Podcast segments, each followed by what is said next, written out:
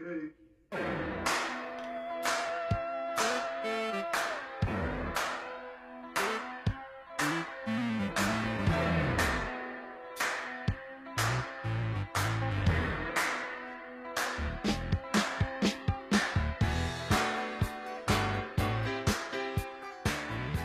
Welcome to episode 55 of the Permaculture Pimpcast, the only pimpcast on planet Earth where we discuss permaculture, preparedness, and practical living.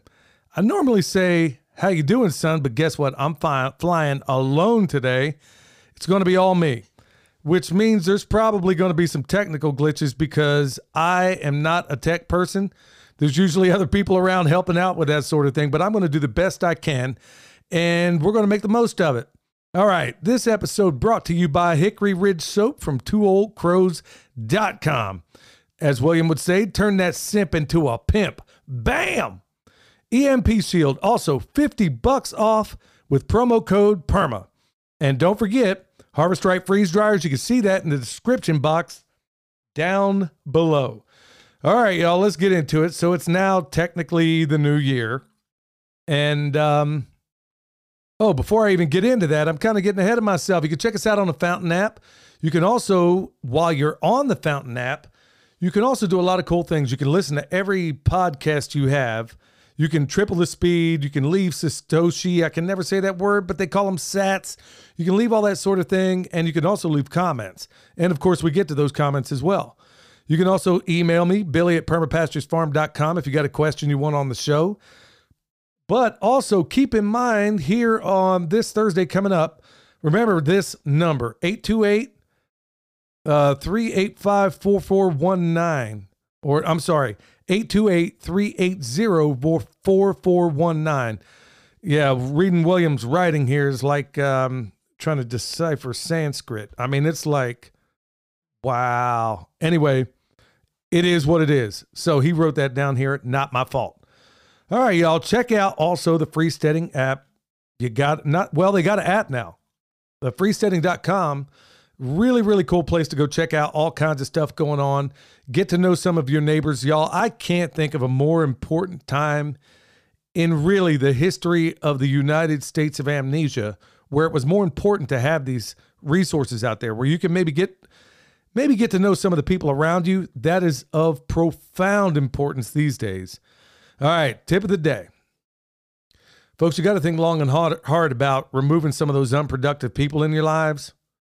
You know who I'm talking about. It could be family members, could be people you hang out with after work or on the weekends, whatever the case may be. I mean, think this out. I've talked about it before. And when I say unproductive, I'm talking people that don't bring you past where you need to be going. You really got to think long and hard about that, y'all. I'm saying this because I've been, this has been one of the biggest problems in my life historically. Now, I've gotten much, much better over the last, uh, I'd say, five years. Still make mistakes and everything, you know, do everything I shouldn't be doing in terms of um, not seeing certain qualities or lack of qualities in people. And you make those mistakes. And then what happens? Just like a real good orchard, you prune and you prune or you prune or you prune. Or it could be like what you do with your animals. You know, when you want really good genetics, you're going to have to cull heavily. Now, I don't meanly, you know, literally cull people, but I mean, you got to go out there. You're going to have to prune. It's going to take some time and it's going to be hard work. It ain't going to be fun. But really, I've equated this whole thing like being in a food forest. Um, really, it is, it could be a, a permaculture orchard, it could be a food forest. Think about this. So you don't just plant, we don't teach anybody out there to ever plant anything in isolation. So just like you don't just plant a tree out there, which most of us think we ought to do, we don't do that. If you've watched any of our videos, if you listen to any of these podcasts, you know absolutely positively nothing, very few things grow well in isolation. I mean, you have a tree, so what do you put around it? You have a um, you have a tree next to it. You have trees all around it, really. Some of it a nitro- nitrogen fixer. It has a different purpose. You have shrubs. Let's say some of them are nitrogen fixing. Let's say some of them are actually fruit bearing. Then you got your ground cover. You got your vine layer. You got these roots. You got the the fungal layer. You got all these things that come together to build when they are in great concert with one another. They create something that's truly extraordinary. Well, that's exactly what we ought to be doing in our lives, but we don't. I've said this example before, but I'm going to say it for the benefit of the new people that are tuning in right now. I want you to think about something here, especially in this new year. I'm going to be doing a lot of things on this program, y'all, I've never done before, things that really lay me bare, things I'm not comfortable doing, things I frankly don't want to do. But one of those things is just like when you um, you have an animal that misbehaves. I've said this before. Say it's a, a rooster that comes in on you every single time you go out there to feed. Well, guess what? That chicken's going to have to go in the roost, and that rooster's going to have to go in the cook pot. You got a sheep that's consistently jumping the fence. Well, same thing. It's going to have to graduate to the freezer because it's going to make bad behavior in the rest of them. What if you have a bull that's violent? Well, you don't want to breed him, and you're probably going to put him up too. It doesn't matter whatever the animal is. You don't keep those traits around because they are going to influence the other ones around it. Is it any different in your life? I mean, think about this. Why do we tolerate bad behavior in what should be a high functioning human being? How many times do all of us have to go down this road, myself included? I'm, I'm, I'm preaching to myself as much as I am anybody else. But there are these people that you are going to have to prune from your life. And in many cases, you're going to find out that they self prune. You're going to find out in many cases that as you advance yourself, because I'm waiting to hear more and more from all you people that are out there doing your power list and finding out how quickly your life is changing. Well, you're going to find out as you do these things, as you advance yourself, all those, for lack of better terms, we'll call them unproductive people around you. Guess what? They're going to still be vacillating in their own space. You're going to go back to those people. In fact, I got family members just like this. For me, there is nothing more offensive that I could ever hear from somebody if I haven't seen them in a long time. If they say to me, and I, I kid you not, this is the most offensive thing anybody could ever say to me you haven't changed a bit. If somebody's coming up to you saying that, then you better be asking really critical questions about your life because I know for a fact that I am not even now the man I was six months ago. I know that. And it takes a lot of work. And it also takes pruning out some of those people in your life that really aren't doing you any benefit. Sorry, don't mean to go so long on that, but it is so important. If I were to give a lot of people ask me about advice on this and that as if I'm somebody because I'm really not anybody special. Um, that's one of the things I'm going to tell you right off. Be real. I mean, even the Bible says, "He that he that walks with wise men shall be wise, but a companion of fools shall be destroyed." Can't tell you how many times in my early life trying to be somebody people wanted to like, and maybe I'll, well, not maybe, I'm going to cover that here in a little bit. And, um, you know, maybe stop worrying about being that kind of person. Maybe raise your kids also to be the outlier, to be that person that's different from everybody else and to find joy in it. And to know that that's what you're here to do. You are not to walk with everybody else. That's what's been a hard thing for me to understand and, and to come to terms with. All right, so let me get on into farm news. So, all right, y'all, can you dig it? You may not know it until now that basically every everybody is gone. It's just me and Michelle right here at the hacienda. I mean, we are the only ones left. Kendra went back to New York last week, and uh, William and Emily are visiting Emily's family in Texas. So they're probably checking this out right now.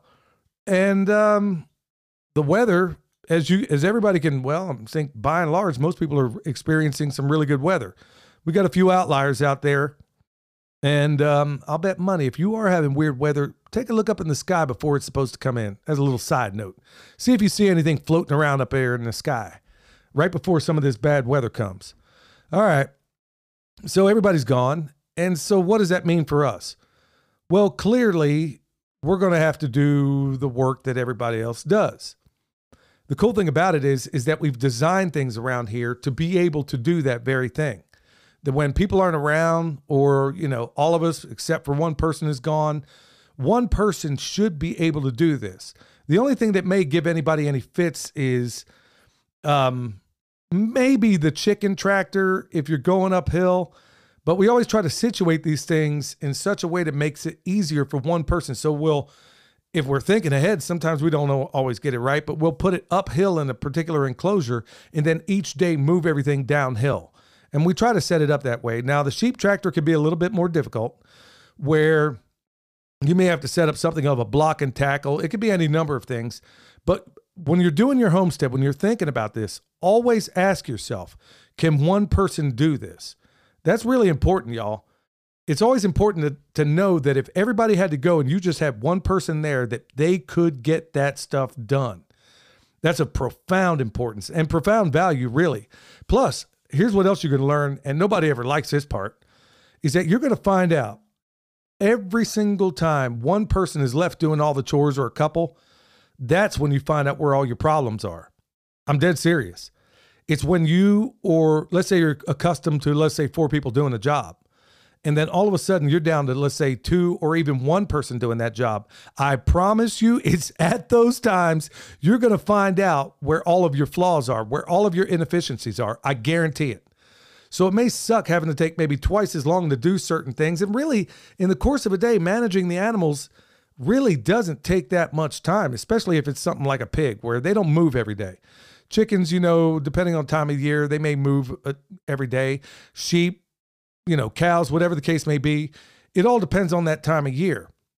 And right now, we got a lot of stockpiled forage, so you know, we're going to see how this whole thing works out. And it looks like it's going to pan out pretty good. So Coco's going to be hitting the road here before long. He's going to go to Renewed Homestead down the road. And, um, you know, he's going to have a wonderful time there. And of course, he's going to be hanging out with a bunch of other cows when the time's right. But let me tell you what I do when I do have time alone. Everybody, for some reason, and I guess I understand the reasons why, but they tend to think I'm an extrovert. Truth is, I'm not. I'm really not. I mean, I can be when I'm in the company, as I said before, I, I can be when I'm in the company of people I like.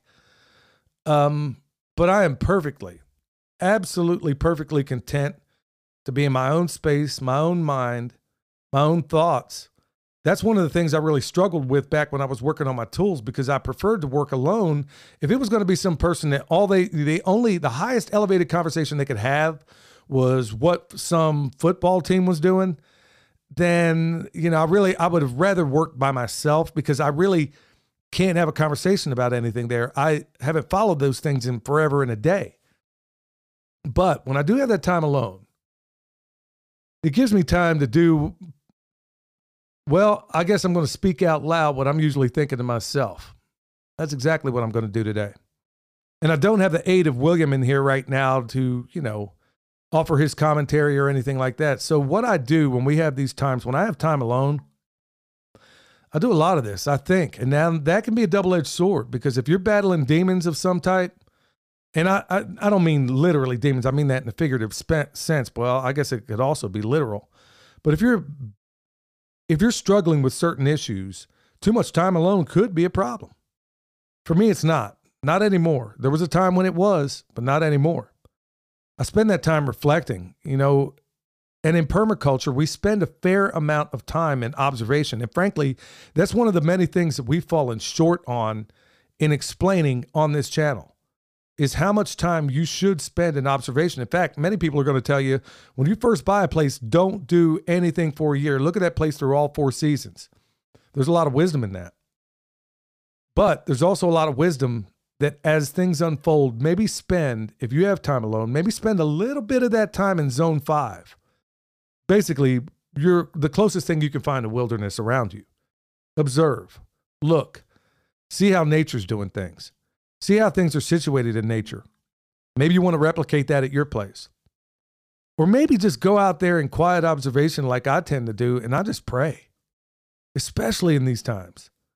Now, as far as that list goes, you know, that's one of the things that I told everybody. I made no bones about the fact that this power list has honestly strengthened my relationship, I think, with the Almighty. I, I know this because now I'm telling myself, you are going to get on your knees three times a day and pray, whereas I would only do it once before. And then I do these little prayers throughout the day. Well, in addition to that, I'm telling you right off the bat, it's like even if your problems don't go away, you feel better. You feel better. Because I'm, you know, as it says in 91st Psalm, you know, he that dwelleth in the secret place of the Most High shall abide under the shadow of the Almighty.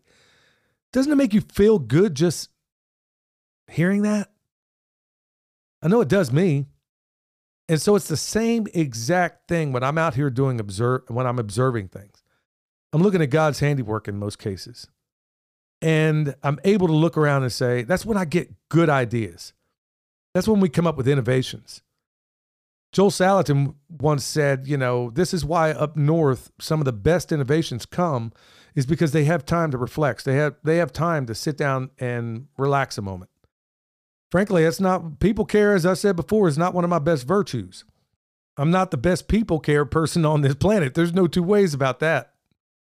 So take that time, at least I take this time while everybody's gone, and I think and I pray I ask for guidance and directions, especially in these days. Look, y'all, I, you don't need me to sit here and beat. You got plenty of podcasts out there. You got all the mainstream prostitutes. You got everybody in this world telling you about how everything's falling apart. And I got to be honest with you, it is. All right. You don't need me to constantly tell you that. What you need is for me to tell you to get off your butt and get through what's about to unfold. If you haven't seen the pattern here, whether it's in the YouTube channel or even to a great extent right here, what we do it on Patreon is a is a different thing altogether. And we're able to cover a lot of cool things that we can't cover in either platform. So Patreon is really we we kind of cover everything, I think, at least to my satisfaction, by doing all three Patreon, YouTube, and also the podcast. Now it requires a lot more work. And thankfully, you know, it's work that I love. All of it is. So when we do all these things, and uh, we come to some we come to some understanding when we observe, when we think, when we relax, when we put out this information. Believe me, it's very cathartic for me to be behind this microphone. It's very, very, how do I say it? I'd say almost therapeutic. It really is. And it's also scary. And what I mean by that is today, when you decide to do the kind of show I'm going to do today, Everybody keeps asking about my origin story and tell me more about yourself. Where'd you come from? What did you do? Folks, I don't normally talk about those things, but I'm going to do it today. It's uncomfortable. I don't like it.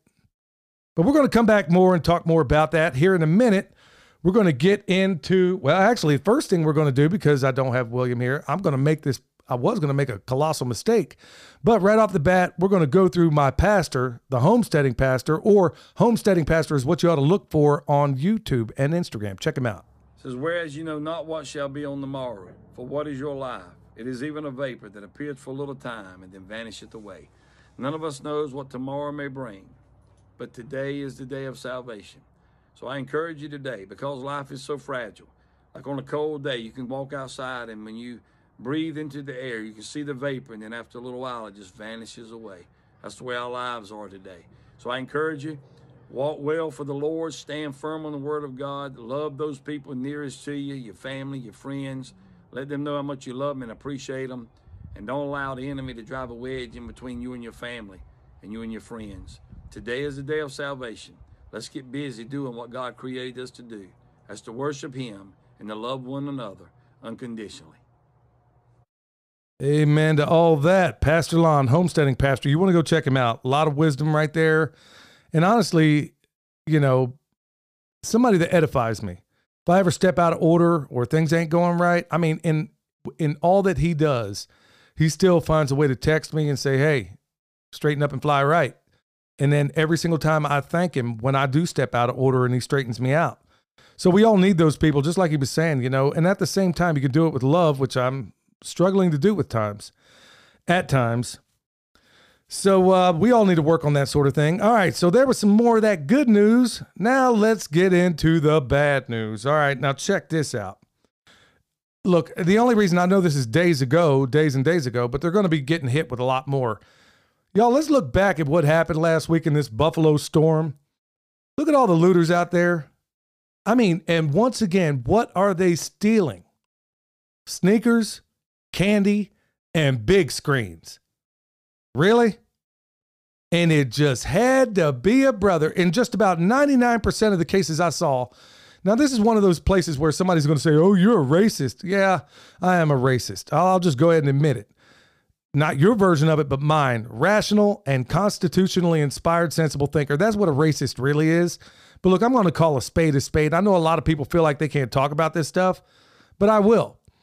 This is part of why I think I'm the benefit to a certain, I guess I'll take some credit for anything I do in this space in terms of a lot of people of color don't necessarily have other people of color to look up to that aren't, let's say, athletes, entertainers, rappers, whatever the case may be. How many farmers out there look like me? There's actually quite a few, all right? But they're never going to see the light of day. I'm never going to see the light of day around these people. Now, in a couple of cases, I have where back on the YouTube channel, when I was actually talking about being the permaculture pimp daddy, there was actually some kids that reached out to me. And because I used that handle at the time, it, I mean, one of them was extraordinarily uh, life changing. He was in DC, end up now he's in Virginia, as I understand it, and uh, changed his life completely. But the only reason I caught his attention is that it was a it was a brown person like me doing the work I'm doing, and him realizing, oh shoot, this is an option. And so, majority of what you see, and I, and I don't think it's all contrived and controlled in this area. Because how is it in America, black folks encompass what, 12% of America, but we're responsible for 50% of the crime? And then every single time there's some looting going on in any kind of these, I mean, look at what the overwhelming majority of the people are. And this is the garbage that they've been taught through this music, the culture, movies. I mean, this is supposed to become some kind of virtue. I saw one woman in there had her cell phone out as she was robbing the store. What do they say? $9,000 got heisted by three women. They were black. And then over and over again, look, folks, I'm not saying this. I mean, I, I there is no reason I'm saying this to um I don't win fans by saying this. You dig? You know what I'm saying? I don't get any fans for saying this. But I'm saying we got to do better, especially those people of color out there that think that mayhem and theft, like I once did, was a virtue because I, I used to be one of those thugs. I mean, believe me, y'all, I was an arch criminal back in the day, and maybe I'll cover some of that today. But the truth of it is, man, we have got to do better. And the and frankly, if you want to know the real honesty in all this, it's going to have to get a lot worse before it improves. We are that decadent a society. And I've said it before, nobody gets to this level of depravity and corrects itself without great hardship. And look, folks, it's on the rise. I'm not saying, hey, look at it. It's going to be wonderful. No, it's not. It's going to be awful. All right, so let's get into the other news. And this is actually good news. Big Pharma showing signs of collapse as a critical mass of the population no longer trusts vaccine scam. Well, how cool is that? That's from uh, Natural News, Ethan Huff. And they're realizing, okay, suddenly it's no longer fringe to question the safety and effectiveness of any vaccine. Well, frankly, some people, more and more folks are starting to realize that this whole thing might have been one giant scam. What a concept. People are starting to realize that this whole thing it's it's coming down like a house of cards. In fact, it's going to be near impossible if you look at the insurance rates and you look at all the things that are happening within the insurance community. You look at all the ways these things are unfolding right now, and it's absolutely jaw dropping when you see the level of women out there that are having miscarriages, that are having babies that are not doing well, We're not having them at all. What was it in the trials? What was it? 83% of all women that messed with this vaccine during trials had miscarriages. Well, first of all, I got to ask who are these women to say, yes, yeah, sign me right up? Who are these people anyway? I don't get it. But hey, this is good news, believe it or not. A lot of this stuff we see is bad news. If you look at it in the right light, believe it or not, it's actually quite good news. Because, and I'm not I'm not being macabre here when I say this. This is what this is the antidote to the nastiness that's going on. We now know that our elections ain't worth two dead flies. We now know that everything in our food supply is garbage. And we also know that the powers that shouldn't be are out there holding these puppet strings over all of our food supplies and everything else we need to make this world function, all of this is falling by the wayside. Every single bit of it. And sadly, that's what it's going to take to wake us up. I mean, this is this isn't anything I find joy in. I don't derive any joy in any of this garbage. I just know that this is what it's going to take to get to the other side of where we're looking to go. If the Lord doesn't come back sooner, because frankly, I mean, good night, man. I mean, every time you turn around, it's one more thing that these people are pulling. But that's okay. It's okay because there's those of you in the sound of my voice right now, myself included, that we've built something of a little tribe. We may not physically be in the same space right now, but we are we are joined beneath the skin, if you will, in a way that most people can't understand. Because just like you out there, you feel like you're marginalized. There ain't a whole lot of people around you to get it for the most part. Believe me, I talk to everybody out there. I know what goes on. A lot of people feel as if they just don't have any means to get a lot of this stuff out. And you have nobody to talk to. I have one friend in the South, and I'm probably the only pl- person on earth that understands the information he's researching. So electronically, occasionally through a voice, you know, through a conversation over the phone, we can talk, but it brings you a little bit closer to one another when you know you share at least this certain belief. You know, I'll, I'll be honest with you. When I started talking about the chemtrails the other day, because the real truth of it is, y'all, I'll be perfectly honest here. I really don't care at this point in my life if somebody doesn't like what I have to say. I used to be one of those people that wanted everybody to like me. I'm no longer that person. So if I'm saying things that are out or what some people are going to see as outrageous, I'm willing to do as Shakespeare said, suffer the slings and arrows if it means this is what I know to be true, despite the whole world not believing it. I'm going to drive on with it. All right, speaking of driving on, when we come back, I'm going to get into something I don't want to talk about.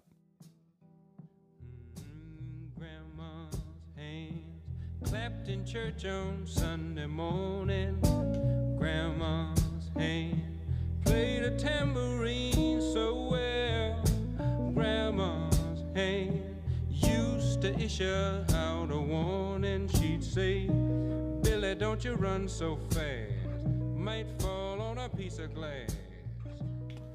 Good night, boy. That song is that's more biographical than you know. I guess you might see Grandma. Wow. Oh my. So here we are into the meat of the show, into the um I I'll be honest with y'all, this is one of the toughest things I ever had to do.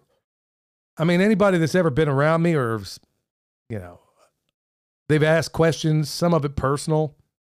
And it seems like the more and more people get to know who we are, the more people want to know about your personal backstory, whatever the case may be. Man, I've been putting this off forever and a day, and I'm I'm not even going to give you the whole thing. And it's really not to it's really not to even put me on focus. I'll be honest with you. I want to offer to all you people out there who feel like you've been put down, downtrodden. You know, life's just been a a difficult mess. You know, you got a wife that ran off with a go-go dancer. I don't care what the situation may be. You don't have an excuse. Yeah, I said it. You don't have an excuse. You don't have an excuse for not living the American dream. And I don't mean what they tell you the American dream is, what it's, you know, it's some big house, all these cars, taking vacations every month. I know people that do that and they think it's the American dream.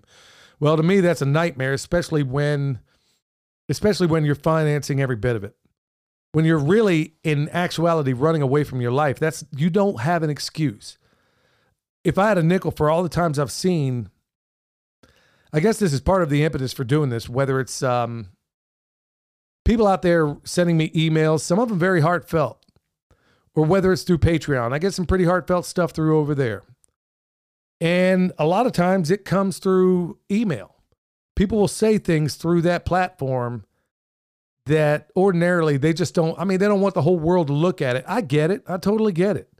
And I sympathize with a lot of your stories, and a lot of them I uh, offer, you know, the kindest words I can offer and edify you in any way I know how. But maybe this will help. I mean, I'll give a little bit of backstory and I'm I'll be honest with y'all, I'm kind of rambling right now because I don't want to do it. I hate talking about myself. I really do. I'm nobody special. And I don't even know why people even want to know about anything about me. I figured, you know, if I, I, I never thought I'd ever have to really deal with this because I'm thinking, okay, I should be about exposing the work we do and showing people how they can do it. you know, my backstory or anything really doesn't have anything or shouldn't have anything to do with it. But I guess, I guess I owe you that much. And maybe Michelle kind of talked me into this to a certain degree, and also William. They seem to think it might be some benefit to somebody out there. And um, I don't know. But here goes. I said it before, and I'll say it again. I basically came from a messed up, dysfunctional family. You know, my dad's folks, I never even met anybody in person on my dad's side until years later. I mean, I never met my grandmother on my dad's side, my my grandfather. Um, never met any of those people. My aunt never met any a single human being on my dad's side of the family. And then a few times over the phone, I had met my dad's mother.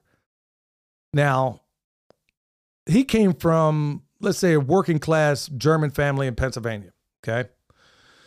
And the notion of him marrying somebody like my mom, who's part black and part Native American, was, I mean, he would have been better off at that time coming out as gay. I mean, really. He was basically disowned by his family from what, I mean, my dad never really talked about any of this stuff. It was stuff that I had to find out years later. Now, my mom and dad are still around. Um, don't have the best relationship in the world with them even today, and there's reasons for that. Maybe that's for another podcast. But so granted, starting from the very beginning, it didn't work out so well. So I got, you know, a number of brothers. I don't want to reveal too much because I don't want to have anybody hitting any of them up, you know, for whatever reason. But anyway, here it is. You got a mom and dad, and um, here it is six boys total. And like straight something straight out of Raising Arizona. I kid y'all not. This is true. I know this is going to sound crazy and it's going to sound like it's made up, but it's true they decided with six kids in tow, they were going to go on a bank robbing spree. And they did. They basically took a nonstop family vacation with six kids and funding it along the way, robbing banks. And I remember my brothers would actually say, Dad would come up out of the store, and uh, he's a white guy, clearly. And he'd roll in there. Of course, he'd have a stocking on his head and uh, or sometimes he would go in there and put brown shoe polish on and i guess he thought he was like Hispanic or something. He would go in there with this afro wig. I, I mean, it had to be the funniest thing ever. I guess unless you were the person being robbed. But anyway, apparently he come he had a thing for robbing KFC. Back then it was called Kentucky Fried Chicken. He come rolling out of there, jump in the car, got some chicken and a bag of money, and say, "Yeah, the Colonel's been good to us." I mean, I kid you not. You can't even make this up. I was a, I was just a young sprout when all this stuff went on, and thank God for a sense of humor because honestly, a lot of this stuff would put somebody on the counselor's couch. You dig? And well, there was a series of other things that went along with it. So anyway, they did this for a while. Still to this day, I mean, you can never really get them ever to talk about this. They got caught, and it's one of the most indelible memories I remember as a kid when they got caught. I think I was at the time, I think I was five or six years old. And I remember like it was yesterday. I remember tear gas. In fact, when I went through the tear gas thing in the army, it took me right back to this memory. Anyway, that was I, long story short. Basically, we were trying to get away in a getaway car. My dad was driving. My mom's saying, ram it, ram it. Apparently, they were on to him. The cops were on to him. This is like something straight out of a movie, y'all, but I'm telling you, it's true. Anyway, I don't know where it came from. I don't remember them breaking windows or nothing, but I do remember tear gas, and I remember the this the smell, the taste, all of it. And um, the last thing, and the rest of it, there's a big piece that's a blur there. I remember being all of us boys, six boys in the back of this cop car, and then um, the cop asking, "Are you guys Puerto Rican?" I remember that. I remember that being one of the questions that was asked, and um, I remember my oldest brother like just being as defiant as he could manage, saying "Yeah," you know, just like a real nasty "Yeah." But I remember being taken somewhere. And the last thing I remember seeing was my mom looking back, tears, I mean, running down her face, looking back as she's being driven away. And of course, didn't see her for some time after that. And I'll be honest with y'all. I mean, so that was, I mean, that's a pretty weird memory. I mean, nobody, nobody would disagree on that. Well, anyway, going back to that song you just heard, um, us we we couldn't get nobody on my dad's side would even think about having us. Nobody was taking us in. I remember Catholic Charities, um, some really crazy memories I had early on too. I remember being I guess those parts aren't important, but you know, smells are some of the most evocative things in the world. And I remember it wasn't even six months ago. I had a smell that brought me right back to when we were at the Catholic Charities picking out clothes in this giant box. And it was in this like playhouse or whatever. And um, there was a smell, there was something about it. Anyway, it just brought me back about six months ago, just took me right back to that memory that wasn't necessarily bad. I just didn't know what to make of it. You know, you're a five or six year old kid, and that's really the only memories I had at that time. Well, nobody would take us in but my grandmother, who had just been widowed um, by my grandpa. And uh, there he was, you know, here we are, six boys being raised by a grandmother in her 70s, recently widowed. Her daughter in the joint, you know, and there's a whole story on that. I mean, as far as where she went to prison and what happened to her in prison, um, things that really, I'll put it this way, and maybe I'll cover this in a future episode if anybody has any interest, but I'm about 100% positive that my mom, while being incarcerated in West Virginia, was probably the recipient of a lot of nasty treatment via MK Ultra, and I got pretty much I got the receipts on that. And um, yeah, anyway, she gets she's in prison. My dad's in prison. For some reason, my old man got out faster than she did. And uh, it was about a year later he ends up getting out. And I remember constantly now when my dad first got out, we didn't see him all that much. And I remembered, and I didn't find out years later the whole way this whole story went down. So my dad picked us up. Apparently, he was living on the streets for a while, found himself a job. And I remember he was in this part just outside of Coatesville, Pennsylvania. It was this, um, there was a bar. It was called Chunky's, Chunky's Bar. And uh, I remember he picked up me and my youngest brother, and we were there. And I remember my dad was so excited, uncharacteristically. We go to this bar, and he had a rooming house that was next to this bar, actually attached to it, as I understand it. And uh, I remember we're over there playing shuffleboard inside this bar, and we're waiting for a long time. And then finally, in the the worst melancholy I think I've ever seen in a human being in my life. He takes us back to his room there. We took some Polaroids. That's what you had back in the day. Took some Polaroids. I think we still have them to this day. And I remember going out to this park. It was cold out. And he had a box of cornflakes and we were feeding these ducks.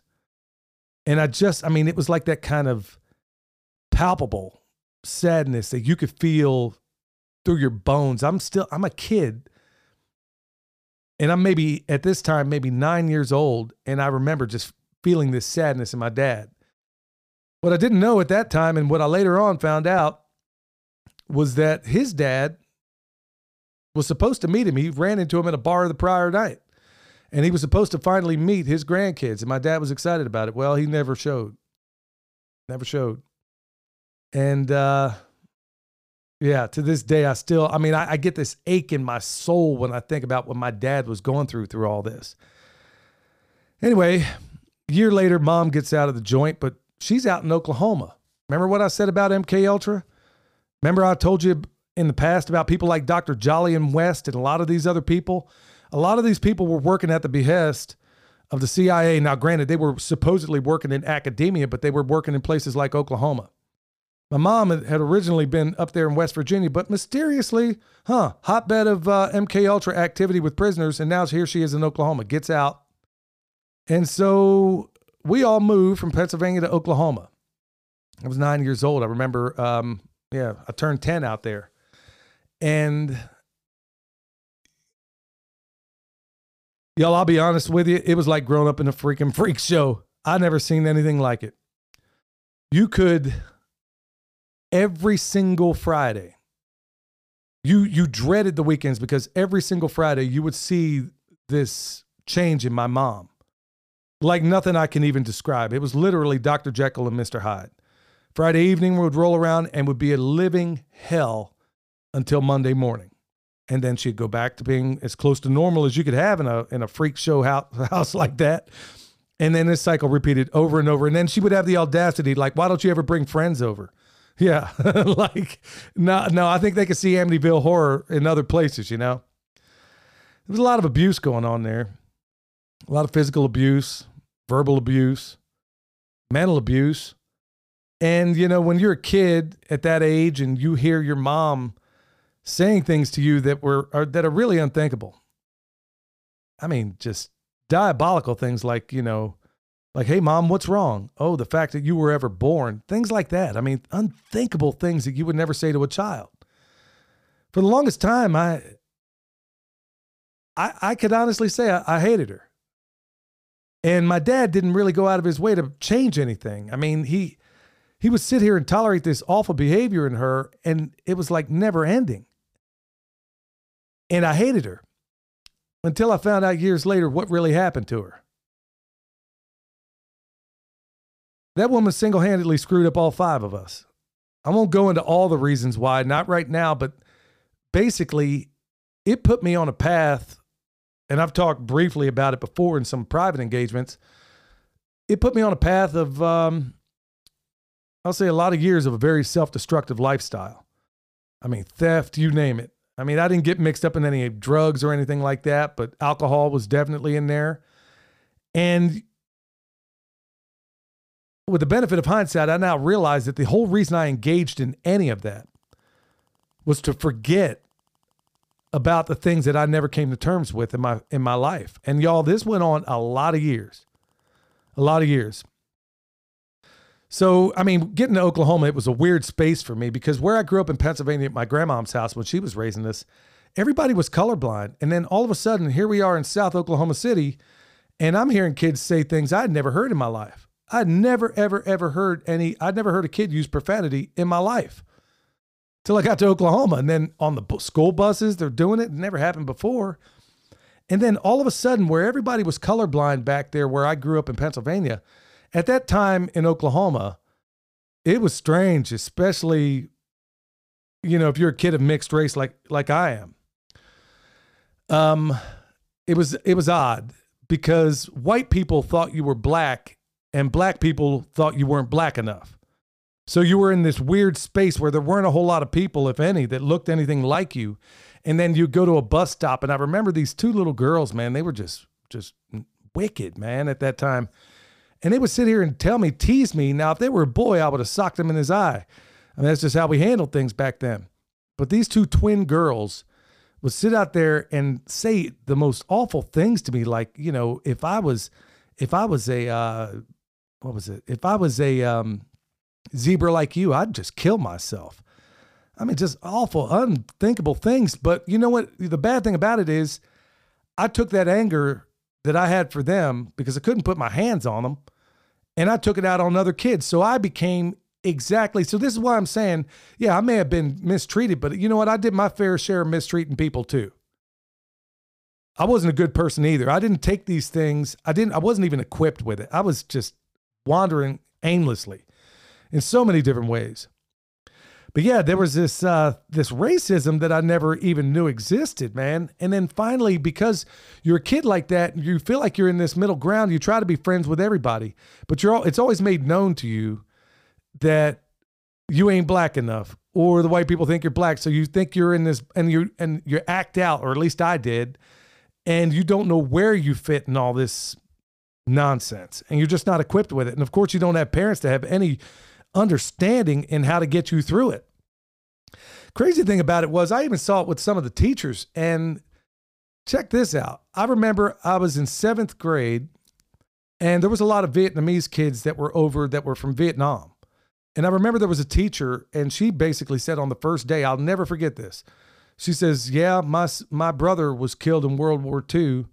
And all you slant eyed people, I can tell you right now, I don't like you. I'm like, What? I'm at I'm just a little, I'm a, I'm a kid in seventh grade and I'm thinking, what?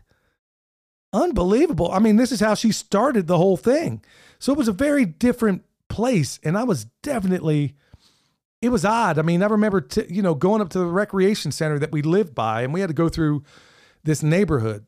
It was called Sellers Recreation Center. We'd walk there in the summers. And you'd be walking, you'd get out of the way of a car coming down the road. You'd walk up on the sidewalk and maybe somebody's grass and somebody yelling, Get out of my yard, nigger. I mean, it, it was not uncommon. You heard this sort of thing. And you just wanted to be invisible. Now, I understand it. these days that I mean, I'm not I'm not coming down on like a ton of bricks on Oklahoma. I had a big chip on my shoulder for a long, long time. But honestly, some of the best people I've ever known in my life were in that same place. And I'm sure that wasn't, I mean, that was just the area I knew. I'm sure this was prevalent in a lot of other places as well. But I carried that chip on my shoulder for a long, long, long time. And then all of a sudden, I remember in eighth grade, I had this teacher. He was a black dude. He was a former special forces guy named Mr. Pendarvis. And up until that time, I'd gotten straight D's, never tried, never cared to try. But I remember he got my attention the first day. And I'll never forget what Mr. Pendarvis said. I mean, best teacher I've ever had in my life. I literally went because of his influence. He got in there and said, Look, if you don't, and this was a big kid, this is a big deal here. hearing the teacher say this. He says, Look, y'all, first day there, says, You don't do what I say, y'all can just get the hell out. And that's exactly what he said. And I remember everybody's thinking, oh, he just said that. So right then and there, I remember him pulling me off to the side. He says, hey, and this is what he told me.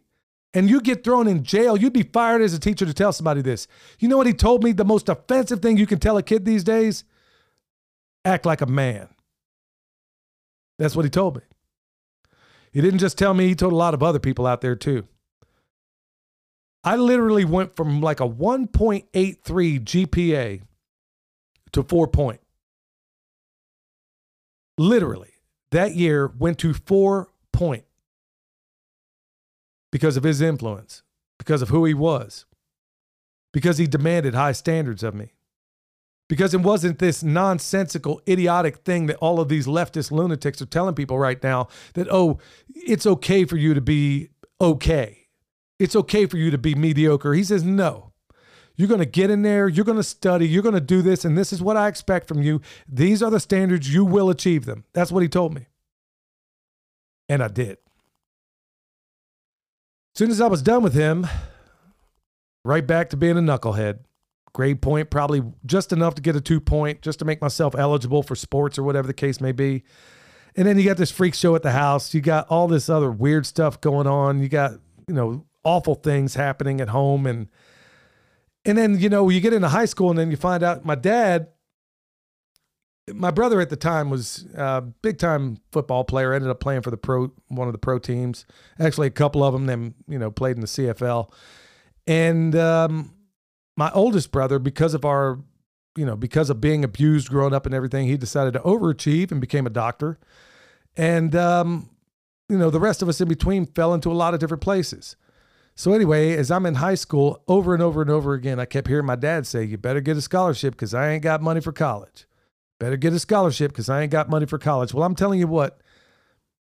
There was a guy that once wrote, "Poverty inspires no talents." Well, it doesn't. When you constantly tell a kid that that's your only okay, you're destined to be a bum unless you go out there and do this. So, folks, these are things you don't tell your kids, and these are things that honestly provide them an option of saying, hey, here are the options available to you. You want to go to college? Well, guess what? You're going to have to work for it. It's going to require a lot from you. But over and over and over again, I kept hearing this nonsense. And I remember thinking, and it wasn't without watching.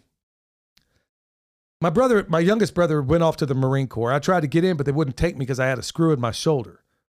Well, what I didn't realize at the time, so I kind of vacillated for another year after high school, still going to college, you know, thinking, you know, at the junior college, trying to figure out what it is I wanted to be, still just wandering aimlessly. And then we watched Navy SEALs and Delta Force 2. Bam, next day down to the recruiter. And I'm thinking, okay, it can just get me out of here and be somewhere else. Maybe that's a little bit close to normal. I'll be honest with y'all. Um, my mom's prison standards kind of made Army basic training kind of easy. And as a little side note, just so people know, my battle buddy, I don't know what this stands for or anything. I'm just going to point this out. My battle buddy in Army was the grandson of General Omar Nelson Bradley. Yeah, he was my battle buddy. But I digress. I get into the Army, and right off, you find out there's a whole lot of dysfunctional people in there, too. I mean, some weird, crazy, out of control kind of people and also salt of the earth people. People that to this day are still my fantastic friends. We don't talk every day, but when we do, it's like we just picked up where we left off. And those are the kind of friends I made there. So, in the type of army we went through at that time, it was one station unit training. So, we went to the same basic AIT, and then many of us went to the same duty stations. And um, these guys, you love them like brothers. They become family you didn't know you had. And then Christmas would roll around, and I wouldn't go home. I went home the whole time I was in the military. I think I went home one time. And so every other Christmas, I would pretend as if I was going somewhere all of my buddies said, Hey, you want to come home with me? You want to come home with me? And, and the answer was always no, because I thought everybody else's family was as much of a freak show as mine. And I'm thinking, man, they ain't going to want me there. And I, I just didn't have the highest opinion of myself. And frankly, I still struggle with this. And I know a lot of you out there do too as well. So every Christmas, I would pretend as if I was going somewhere, but secretly, I was right there in the barracks. Had nowhere to go. Until I met the homestead honey going to a Burger King. And then all of a sudden, things started looking up for me. Y'all, got to say, um, when I thank the Lord every day for the blessings I don't deserve, and I do every single day, believe me, she's right at the top of that list. Most wonderful, long suffering human being there is on this planet, and loved me unconditionally at my worst. Through all of it. Loved me through every bit of that, prayed for me that I would be the man that she knew I could be.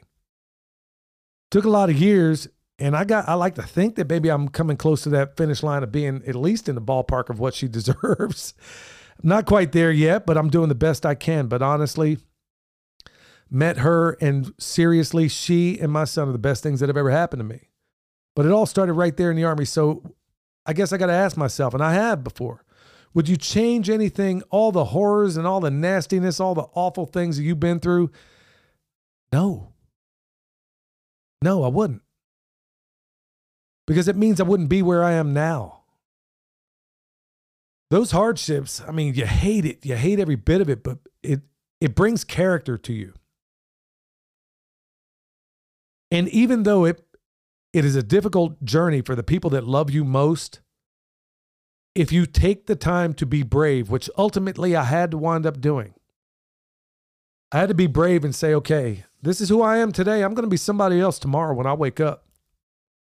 Took a lot of years and I did that. Well, I get out of the military and of course I'm still in this self-pity and you know, not being in any way shape or form the person I should have been and I was that way for a lot of years. And then, you know, you get in I became a union electrician, got into that whole thing. And then I realized, uh-oh, I got laid off and I'm an apprentice oh, that's part of this job. So you're constantly finding yourself. I'm like, oh, okay, cool. I got a good career. But then you get laid off all the time. So you better live that way. And like they would always tell you, you know, don't don't spend more than you could afford on unemployment. And boy, ain't that the truth. Well, I learned that right off. And then in 08, that's when I really learned it. Now, all the while, Michelle, from the very time I first met her, always wanted to be a farmer. And honestly, I wasn't digging it right off because I had this notion of what what everybody else did for the longest time that a farmer's sitting on a tractor, you do this, you do that. It's just there's nothing appealing about that.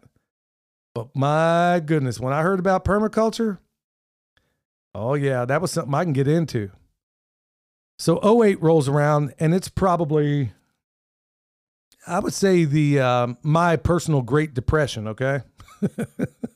We all have those, you know, because I couldn't find a job anywhere except in third world countries. The only work you could find, at least in my trade, if you didn't have a maintenance gig, was going to be either Afghanistan or at that time, I remember the Haiti earthquake. That was a place you could go to. So, you know, that really put me in gear. So I before then I was already into preparedness, you know, volunteerism. Volunteerism was another way and, and doing radio and doing all these other things was a way for me to ignore my real personal horrors that were in my mind. And you're making life a living hell for the people around you as well.